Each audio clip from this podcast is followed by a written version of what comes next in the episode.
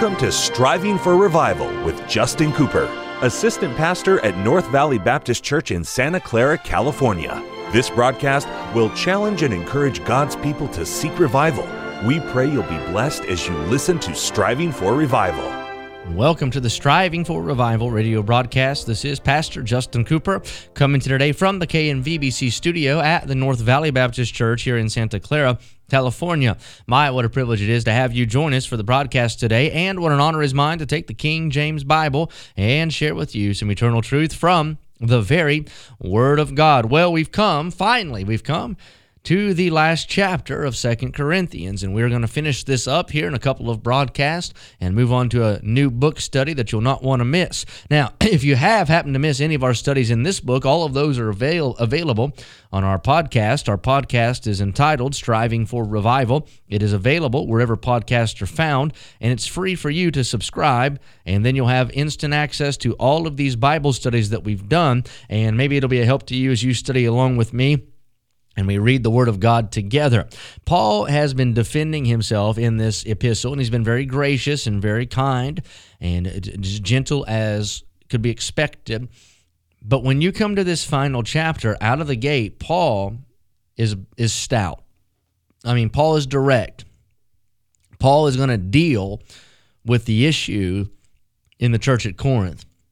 And let me stop and say, don't get mad and don't blow up and blow out over a preacher who deals with things. It's amazing how people got so rabidly supportive of a politician that was brash and blunt. And yet, when their preacher stands up and tries to declare anything in a bold fashion, they get uptight. Now, don't do that. No, no, no. We need to take correction, all of us, whenever it comes our, our way. But I want you to see this. Now you say, well, Paul's being mean. No, he's not being mean. He's he, he's doing this in the spirit, not out of the spirit. Paul's not operating in flesh. He's walking and warring after the spirit. And let's see how he deals with the close here of this book.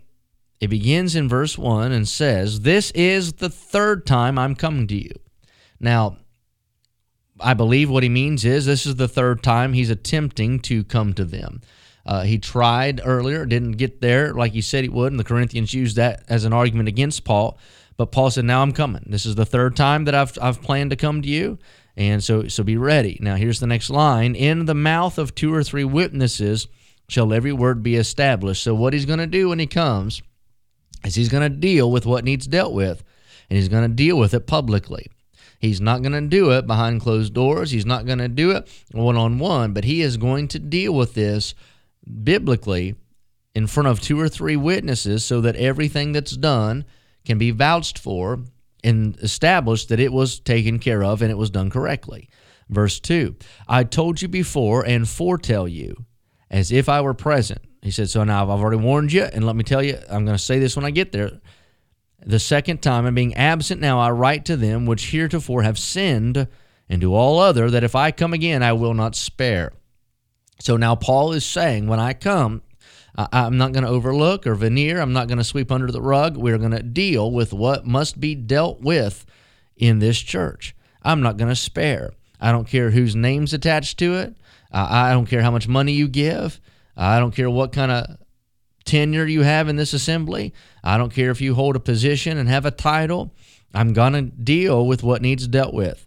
All right, verse 3 Since ye seek a proof of Christ speaking in me, which to you is not weak, but is mighty in you.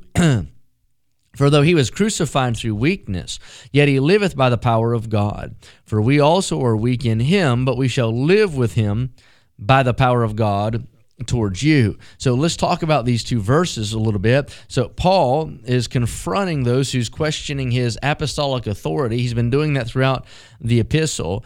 And so we go verse 3 and verse 4, and it's almost like it's a parenthetic thought before we get back into verse number 5, but it, it doesn't matter. What Paul is saying here is Paul said, You know the power of God via the gospel because you've seen it at work in your own life. He said, if you've been born again, then you know there is power in God. The power of God works in you.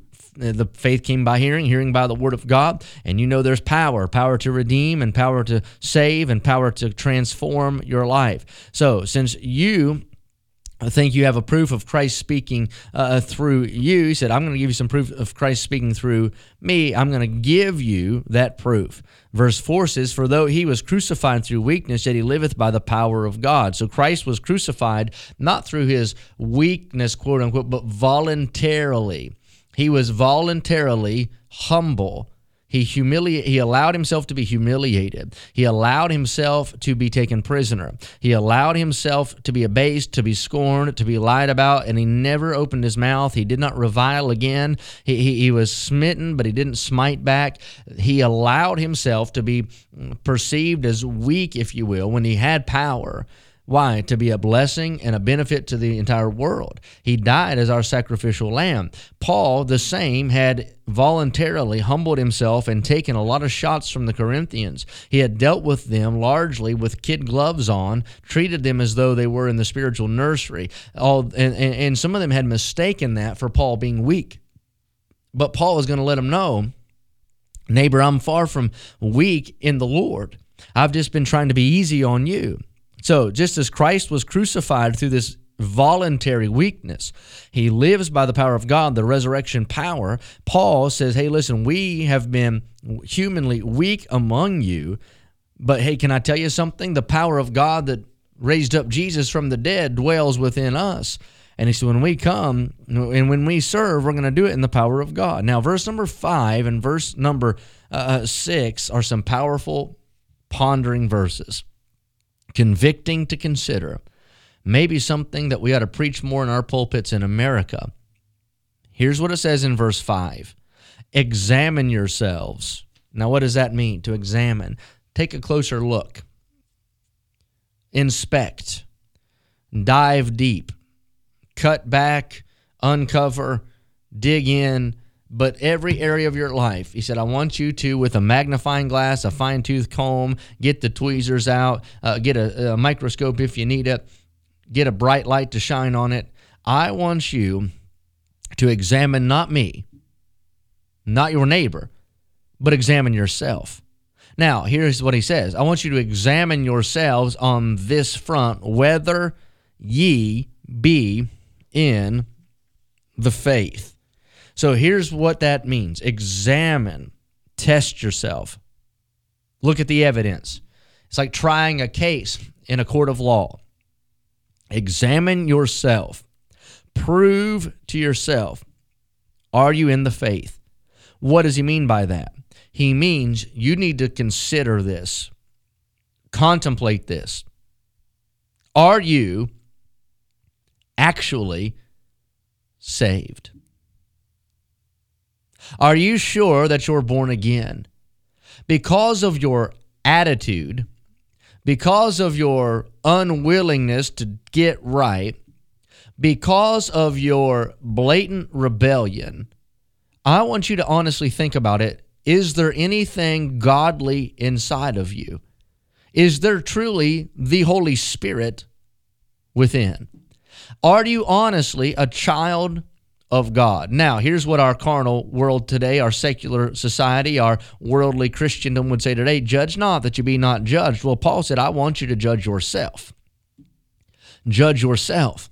Look at yourself. Study yourself. Test yourself. Prove yourself. Here's the word examine yourselves. Are you saved? You never, uh, listen, are you saved? You don't want to read your Bible? Examine yourself. Never have time to pray? Examine yourself. Have no burden for souls? Examine yourself. Could take or leave church? Examine yourself. Always have a bitter spirit, bad attitude about godly things?